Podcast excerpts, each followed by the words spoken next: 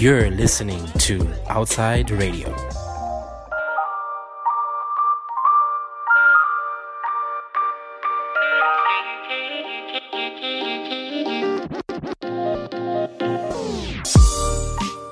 Welcome to Queering It Up, a show that talks about all things gayness, all things queerness, all things, everything relating to the LGBTQI plus community. I am your host, Lele, and this show is on Outside Radio. Today's host is none other than Michael Tsai. I say Tsai, right? That's correct. Michael Tsai, a restaurateur, business owner, philanthropist, a seasoned and iconic drag queen, who's doing it all. Well, I try to do it. Maybe not well, all of it, but... And people have recommended you to me, so that means you're doing something well. Well, I'm flattered. Thank you.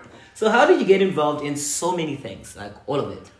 Well, I'm the kind of personality that just can't sit still, so I'd like to have my hand and, my fingers everywhere.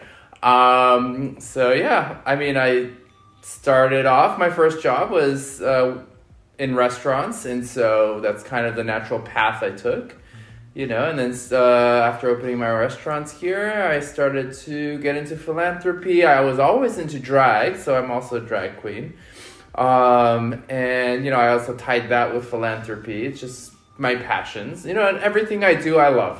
Mm-hmm. So I love a lot of things, so I do a lot of things. Which one is the one that you do on the daily? You're the restaurateur. You own a restaurant? Yes, I own a restaurant, and that is in the Hutongs. Uh-huh.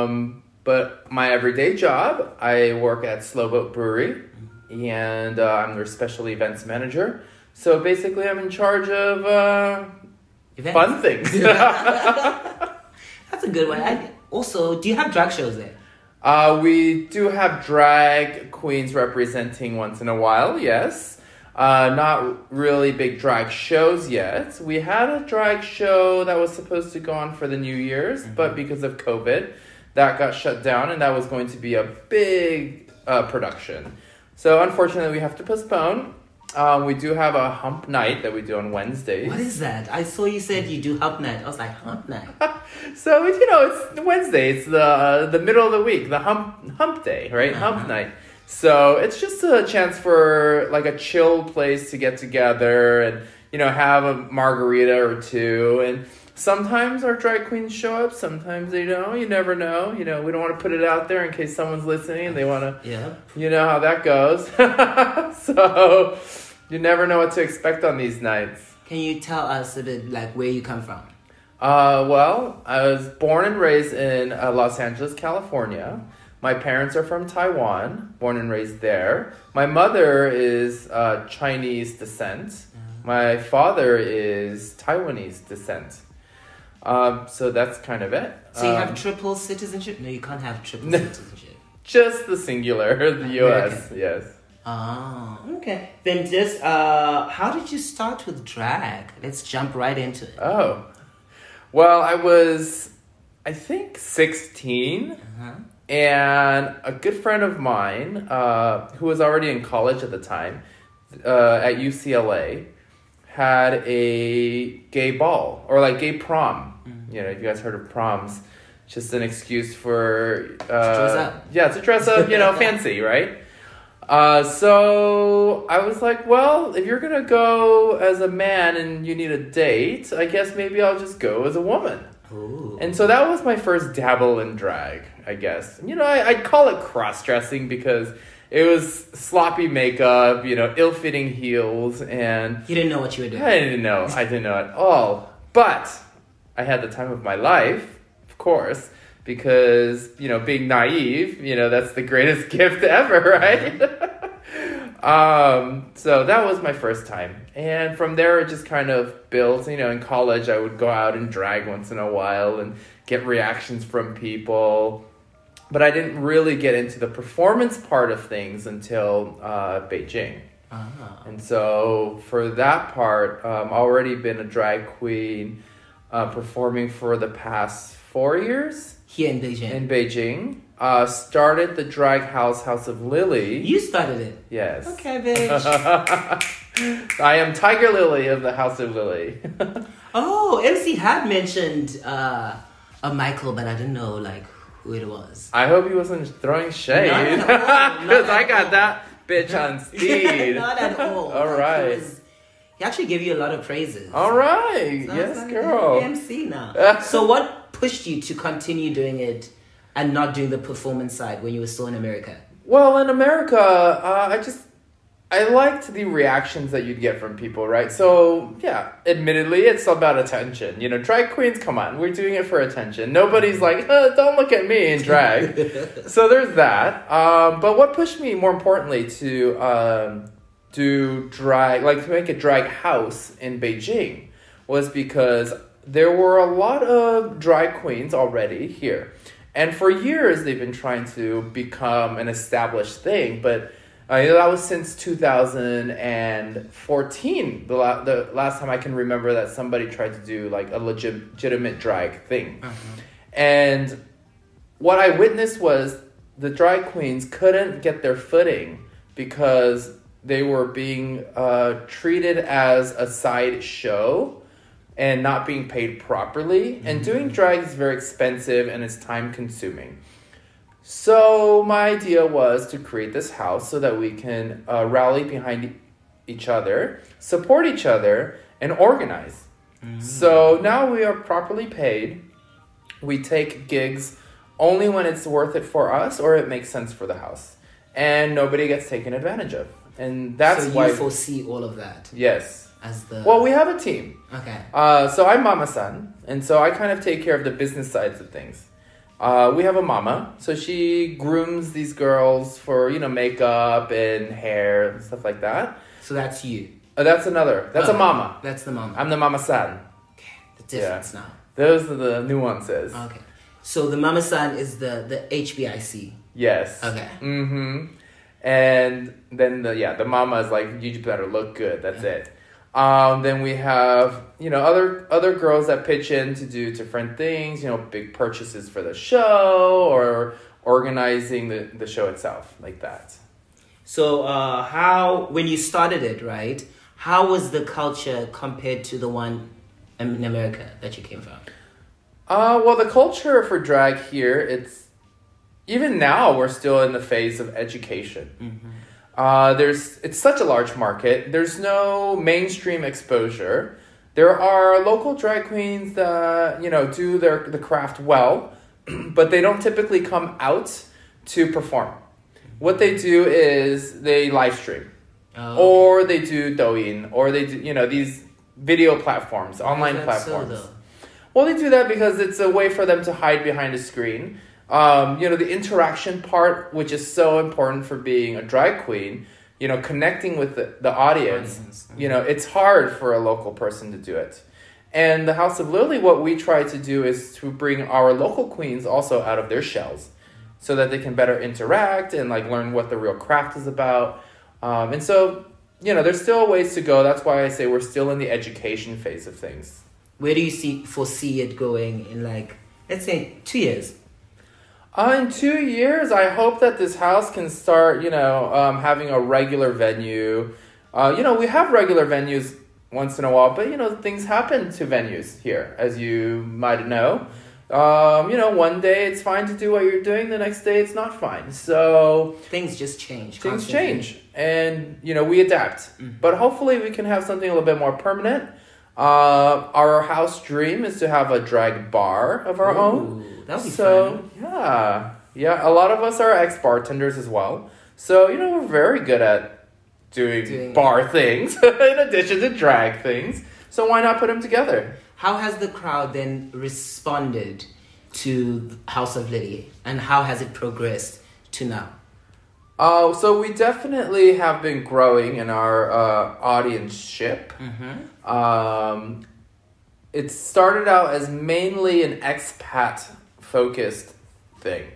And we try to access more of the Chinese crowd because we feel it's our job really to educate the Chinese people because we're in China and this is our market and that's really where the lack is. Yeah. So foreigners, yes, they come out to support, but we don't have to educate them as much. So we're getting more and more Chinese people interested and also more and more Chinese queens noticing us, wanting to join the house. And how do you get people to join? So a lot of times, it's just through contacts, and we'll get in contact with them. We have a rigorous process of them joining the house. Ooh. Yes. Okay. The whole thing. What do you do? So the process really isn't about them being good at drag. They don't have to be good. You can not have any makeup skills. You can be really bad at lip syncing. You could, not know how to dance. That's totally fine. You just have to have a willingness to learn.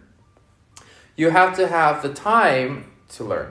Yeah. And then what we ask is you get up on stage, you do your audition, and we see some kind of potential and, a lack of, stage fright is what really we need, right? And we need that, passion in the eyes. If we see that, great. Then we ask that you do 2 shows accompanying another queen of the house. And then after that, we can talk about paid gigs. Mm. And then every show you're supposed to improve. Gotten comfortable in what you're doing. Yes. Then you can start performing. You can get paid for your work. And that is the one point that we try to stress, is that what we do needs to get paid for, because this is real work. It's an art form. Mm-hmm, yes. You can't just do it. Because also, some people like me, we just know drag from Drag Race. Yes. We're exposed to Drag Race, and that's how we got involved and knew about it. So, and you see on Drag Race that it takes a whole lot. It takes a whole lot to actually do it. So people need to get paid for it. Yes. And what happens to those then what happens to gigs that don't want to pay? So we don't take them. Okay. But we'll also take it by case. Like, we might negotiate different rates. Mm-hmm.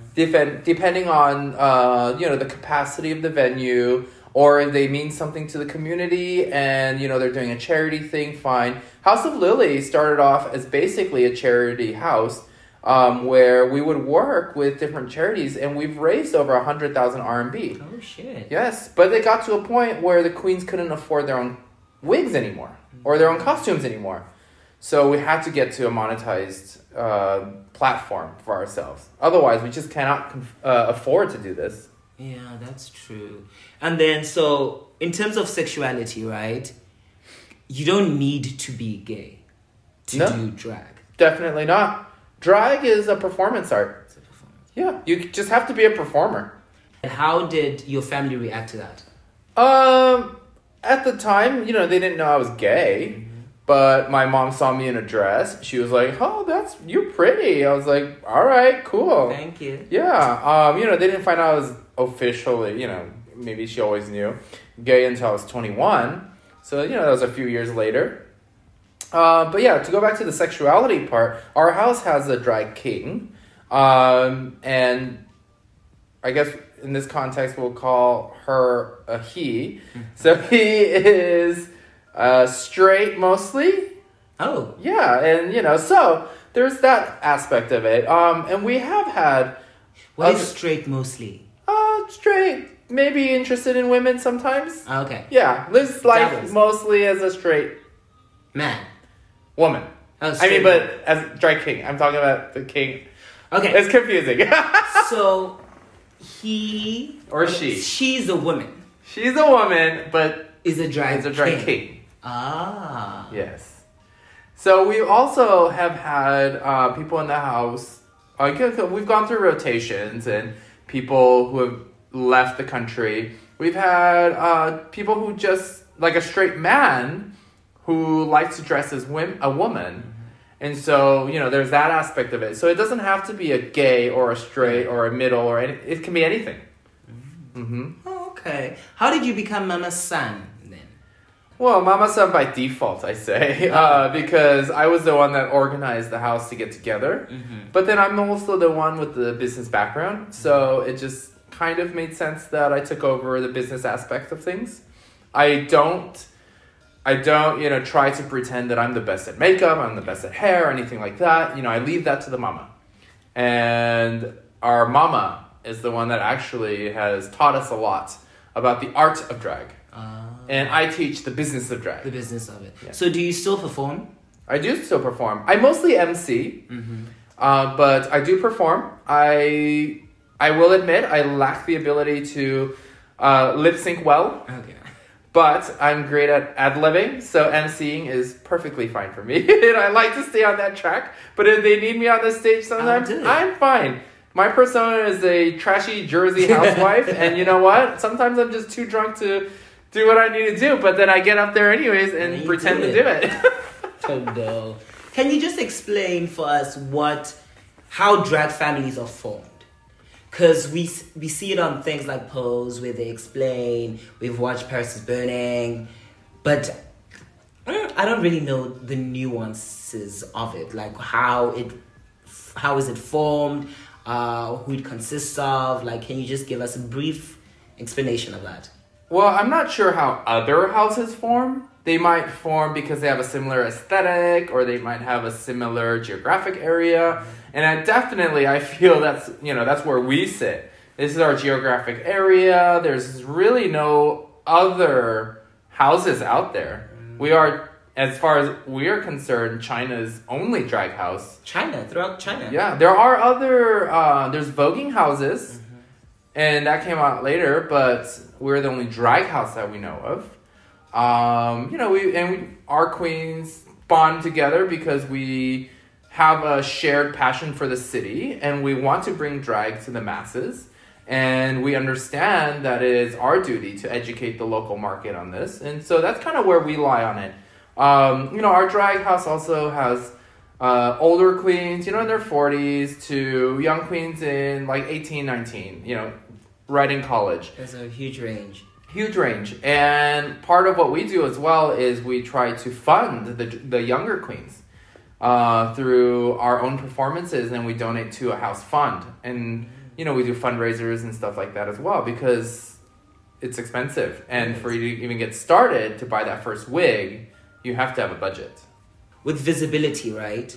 Because I know about Haus of Lily, but I don't know about Haus of Lily. I know because I'm friends with MC. Sure. So a lot of also my other friends know because we have someone who is connected in the drag space. But for anyone who's not necessarily connected, I would like to know where is Haus of Lily? So Haus of Lily is everywhere and nowhere. Okay. And the nowhere part is a uniquely China thing. Okay. And we must be nowhere but everywhere at the same time, because we're not always allowed to do what we want to do. So our profile needs to be kept within certain circles and only put out when absolutely necessary to the public. Doesn't that stifle you guys from growing? It does, but it's part of the gig in this country. And you know what? That's not okay, but it's okay. We still have the freedom to do what we need to do. We do find our niche markets and our venues, people who support us. And that makes it that much more special, I think, because we are able to tap into our real supporters. Of course, in a perfect world, we can be loud and proud and, the queens are coming, but unfortunately, that's not the environment we live in. That's true. So, like with South Africa, we just celebrated our Human Rights Day, right, on Sunday. So that happened because there was a Sharpeville massacre, 1960, I think, 21st of March, 1960, and it was basically people protesting not to carry the passes. So, what does human rights mean to you as a gay Chinese man? Of Chinese descent, because you're American. Human rights to me just means the freedom to be who you are and to do what makes you happy and to not be persecuted for not being able to control who you are. I mean, I think that's the basicness of it. So where do you think China then stands in comparison to the rest of the world with equality for people of our community? I would say that China is quite tolerant with the LGBT community. They just don't like us making noise. Yeah. Which is fine, and I get it. Because, you know, every country has their own value system. They don't want us to make the noise, but they allow us to be who we are. Like, basically, be you, but be you there and quiet. Be there, not so loud. Not so loud, yeah. Yes. Just mind your business over there. Right. And, you know, keep it within your circles. And they're okay with that. Beijing has one of the largest gay clubs that's openly gay in China. And, you know, it's been open for the past 15 years or whatnot. Which one is that one? Destination. Oh, Destination, yeah. Yeah, so it's huge. And other gay bars have opened up, you know, throughout the years. They just have not been able to beat the business of Destination. And it has nothing to do with China. Yeah. So there's that, you know. And so you can't really say that China is saying, you know, anti-gay or anything. They allow us to have the LGBT center operating here. They might not have them, allow them to do what they fully want to do, but they allow them to exist. The biggest talk show host in China is a transgender woman. Oh, really? Yes. I forget her name. You'll have to look her up. Uh-huh. But she is super popular and within the mainstream crowd. That's tough, because I was going to ask you about representation in media. I mean, there's definitely representation here. The thing is, like, they just don't make it the sole focus of who they are, right? But they allow them to have that backstory of they are transgendered, they are gay, they are lesbian. There are a lot of opportunities then. Yes. For members of the community. There are. What do you think then it would take for the country to legalize same-sex marriage and couples adopting and being parents? For me, it always comes, when I think about oppression of like same-sex marriage and same-sex, you know, relationships, it has to do with religion, or it has to do with population control. And a lot of times religion and population control actually go hand in hand. And I feel that religion doesn't like homosexual relationships because they don't produce as many children. And the backbone of a surviving religion is reproduction of those religious families. And China now is also going through a time where there's depopulation. And who knows, that might be playing a part into this like recent kind of rhetoric of, you know, not anti, but more, a little bit more stifled LGBT, you know, rhetoric, right? So that might have a role to play into this. Oh shit, I didn't think of it like that. Which is basically beneficial to us then. In a sense, it's beneficial because if they want to to cut down on population. Oh no, sorry, they don't want, so the population is depopulizing now. Yeah. But and that's bad for the country. Oh, really? So they want the population to go back up. Oh. And the problem is heterosexual couples are not reproducing enough to cover the depopulation. Oh, snap. I thought it was a good thing. I was about to say... It was a good thing until it's a bad thing and there's not enough workers to cover the pension fund. Oh, okay. Now that makes sense. And then as a married man... you married obviously in America, right? Yes. And then coming here, are you guys seen as a married couple? We're not recognized officially, no, as a married couple, or unofficially, really, by the government. But we live openly as a married couple here, and you know, we've never had issues. We've never been discriminated against at work, or through our businesses, or through community. So I would say I feel a lot safer here being a married gay couple than back in the States. How so?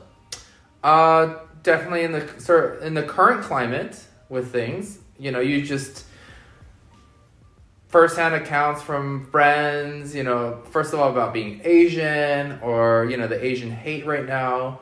Then you also have the... Add homosexuality. Add the homosexuality, right? I'm a gay Asian man. I'd much rather be here. And, you know, considering we've never faced any kind of discrimination here, I would say that's a plus compared to the U.S. That's true. So what are some of the hardships that you faced as a gay Asian man? You mean in general or in China? In general. In general. Then bring it back to China. I feel... Because surely you've had like some microaggressions. Or not? I've had microaggressions mainly when I've traveled to South America. Where Asians aren't really seen a lot of around. So, you know, I'll get the occasional like kung fu like references or the ni haos, you know. And, you know, they'd laugh and go away. But nothing too bad. So nothing for me to complain about, really. Now, if I were discriminated against in the U.S. for whatever reason, you know, for jobs or school or whatever... I certainly was naive to it. I'm sure it's happened. Yeah. But I was naive to it. But to be fair, I also grew up in a heavily immigrant part of Los Angeles, mainly consisting of Hispanics and Asians.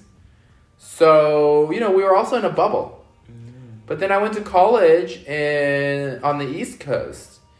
Which was all in Rhode Island, New York, over there. But I went to school in Rhode Island. And, you know, that's very diverse as well. So, fortunately, I've never had to be in middle of America or southern parts of America. Or definitely that I would have had, you know, discrimination. So what do you think it would take for society to actually just fucking get on board? Because we're not going anywhere. I think it's just human nature that it just will not, because society is oftentimes split into educated and the less educated. And when you're not as educated, you're not afforded the types of access to different cultures or jobs that allow you to afford these experiences. You just will never understand. What are your thoughts on... Because I was watching this other time on... I think it was on Netflix. This documentary about gay conversion happening here in China. So what are your thoughts on that? On gay conversion as a whole. Not necessarily just in China. Well, in terms of... For China, it's the first time I'm hearing about it. You know, I'm not usually part of those conversations. In America, I've had friends who have gone through... gay conversion therapy in high school. Oh, really?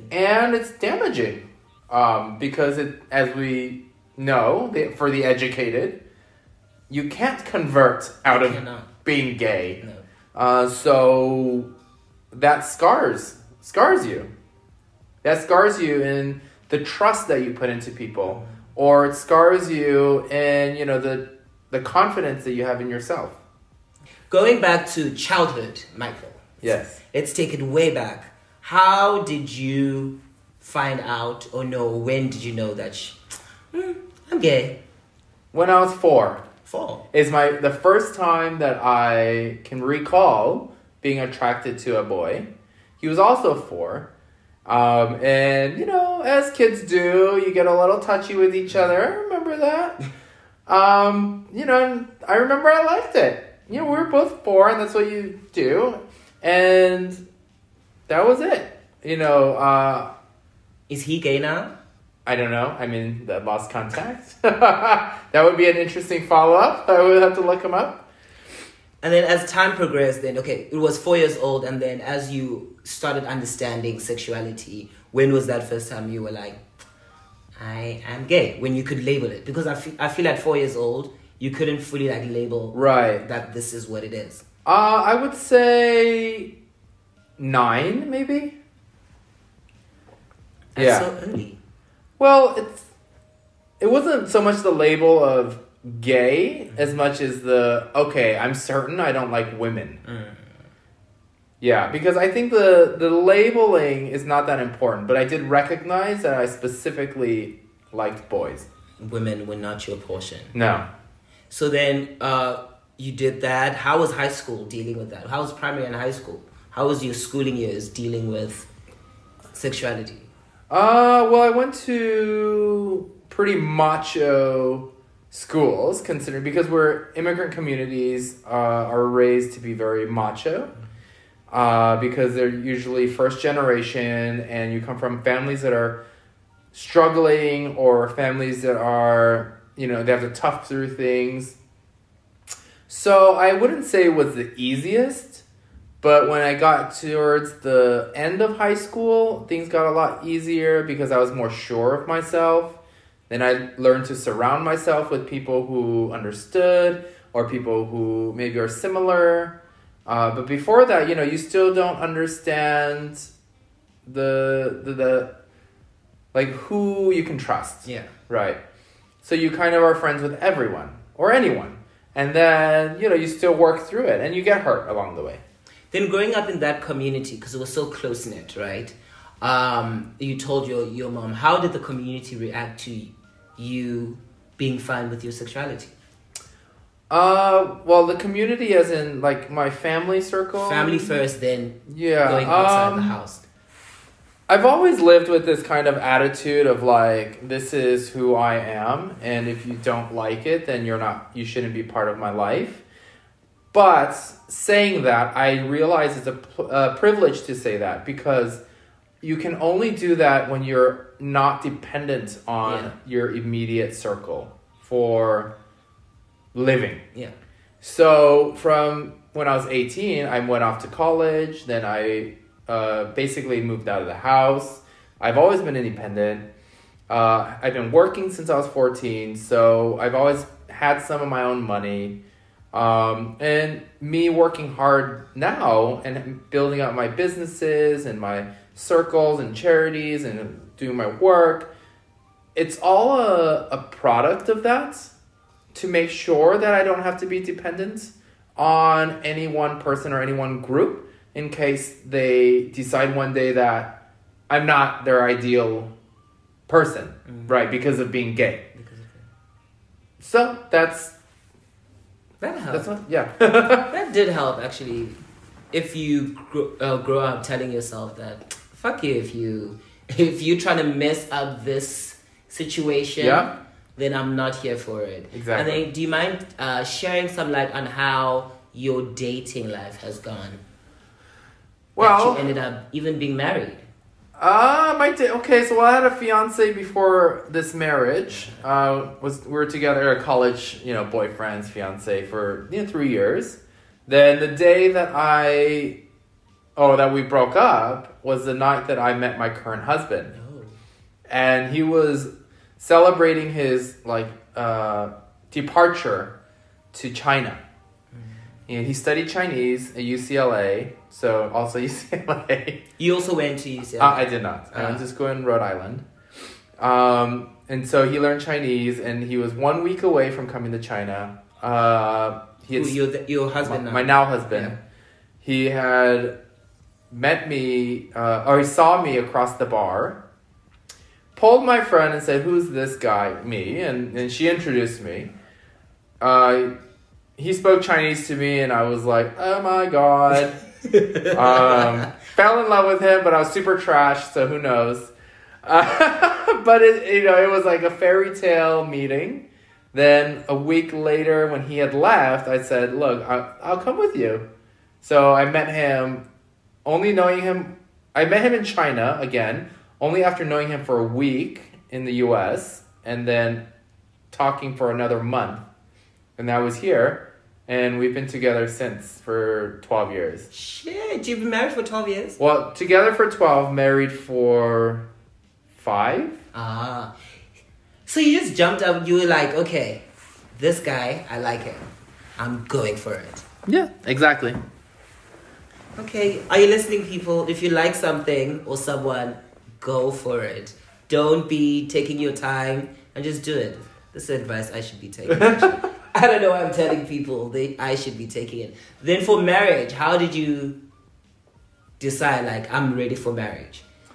Well, my husband's... Is he also Chinese? No, my husband's family is... they're Danish and Chilean. Oh. So he speaks Spanish, Chinese, English.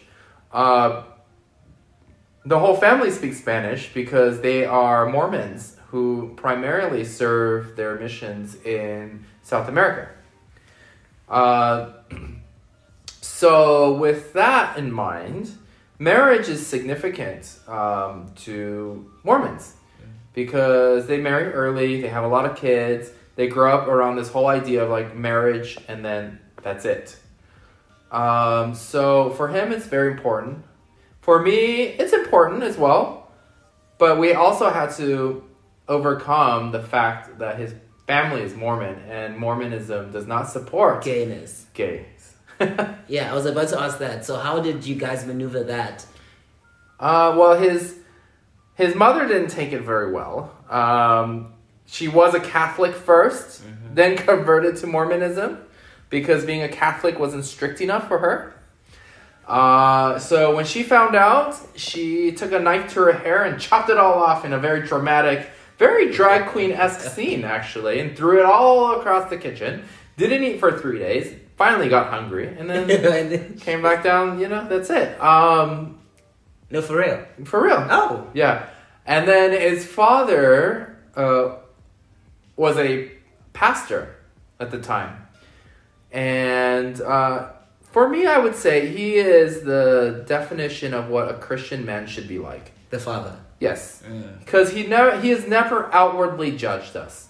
He has always embraced us and accepted us and never told us that we shouldn't be gay or we shouldn't marry or anything like that. What he's really thinking, I don't know. But does it matter? No. Doesn't matter because he's always shown me kindness. As long as he's treating you well, that's all that matters. Exactly. And so after a few years of just, you know, really I still had to prove that I'm not, you know, like the gay relationship is just as strong as the straight relationship. Then we were like, okay, time for marriage.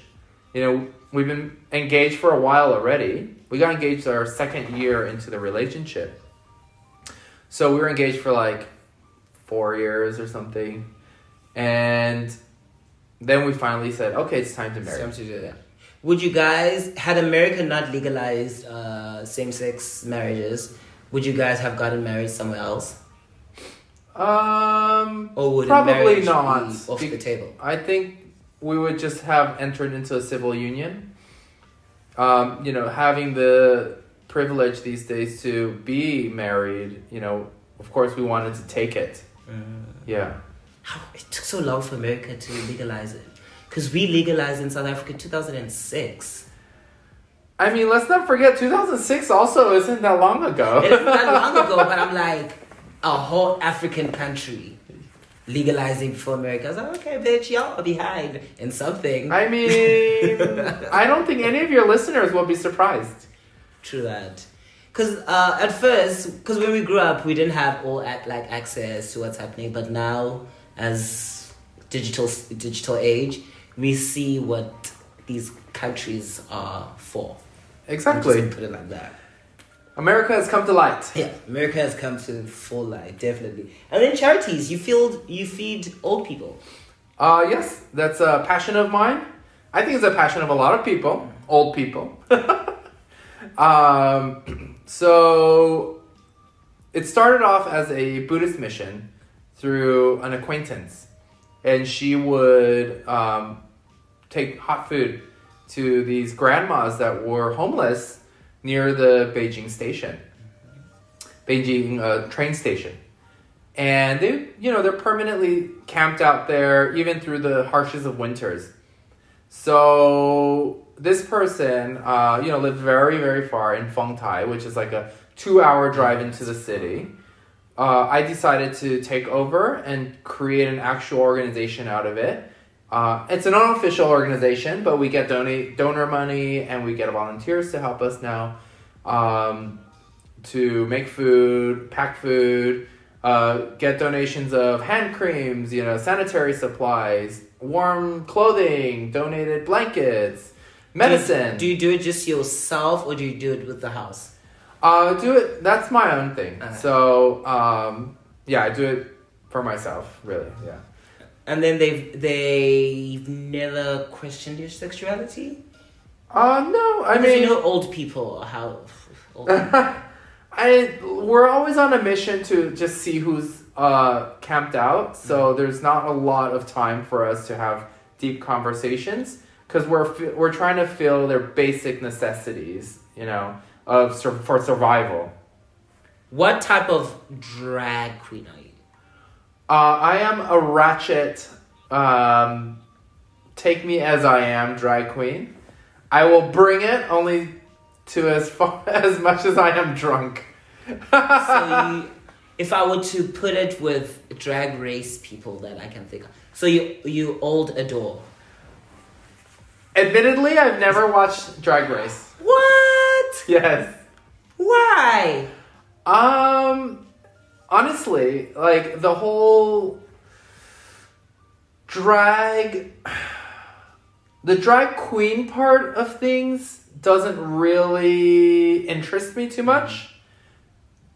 I enjoy the running of things, the business part of things. I enjoy the spontaneity of things, and the performance part of it itself is secondary for me. Okay. Does your husband do drag as well? He does not do drag, and I will not allow him to do it because there can only be one drag queen in this house. How does he feel when you are in drag? He's told me on multiple occasions that he can't really look at me in the same way for a few days after he sees me in drag. Oh no. Because my personality in drag is just so different from who I am. What makes Michael tick? What makes me tick? Disingenuine people. Oh, really? Yes. Why? Because I myself am very straightforward, and what you see is what you get from me. And if you are trying to be shady or you're trying to be disingenuous, you know, you have your agenda. It's like, I don't need that noise. Staying. Yeah, and I like to think that I've learned to see it quite quickly. And so, yeah, that makes me really tick, which is why I also enjoy having the house, because we're all on the same page. Yeah. How many members are there? There are currently 13 members. 13, like, official members. Yes. And then some are still... and then the ones that are away, like, total, I would say we're a 16 or a 17 member house. Where do you see Haus of Lily going? The next 5 years, COVID aside, I hope that we can become mainstream enough. Maybe some producer picks us up for a TV show. Who knows? Well, maybe you go on the talk shows. The talk show host. Oh yeah. Well, she is not allowed to really talk about LGBT things, so there's that. So you guys are just here in Beijing for now? We're just in Beijing, but we have gone down to Shanghai to perform. We also do digital performances, or we do videos. So we try to get ourselves out that way. You know, we have Instagram. We like MC, and Elizabeth Stride was hostesses on Blued app. Todrick was there. Yes, with Todrick Hall. That. And so that was through Haus of Lily. That was through us getting that gig. How has the public's reception of Haus of Lily been after that big exposure? 'Cause it wasn't big. Well, that thing was aired overseas. Okay. So there was no immediate local exposure.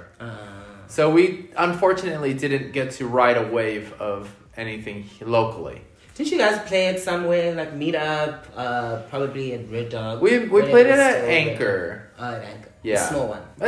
Small. And it was just for our, people that we knew. Would you take Haus of Lily to America? Honestly, because you are the businessman. So we've had RuPaul girls wanting to come to China. Oh, really? Yes. But... And you don't even watch them. No.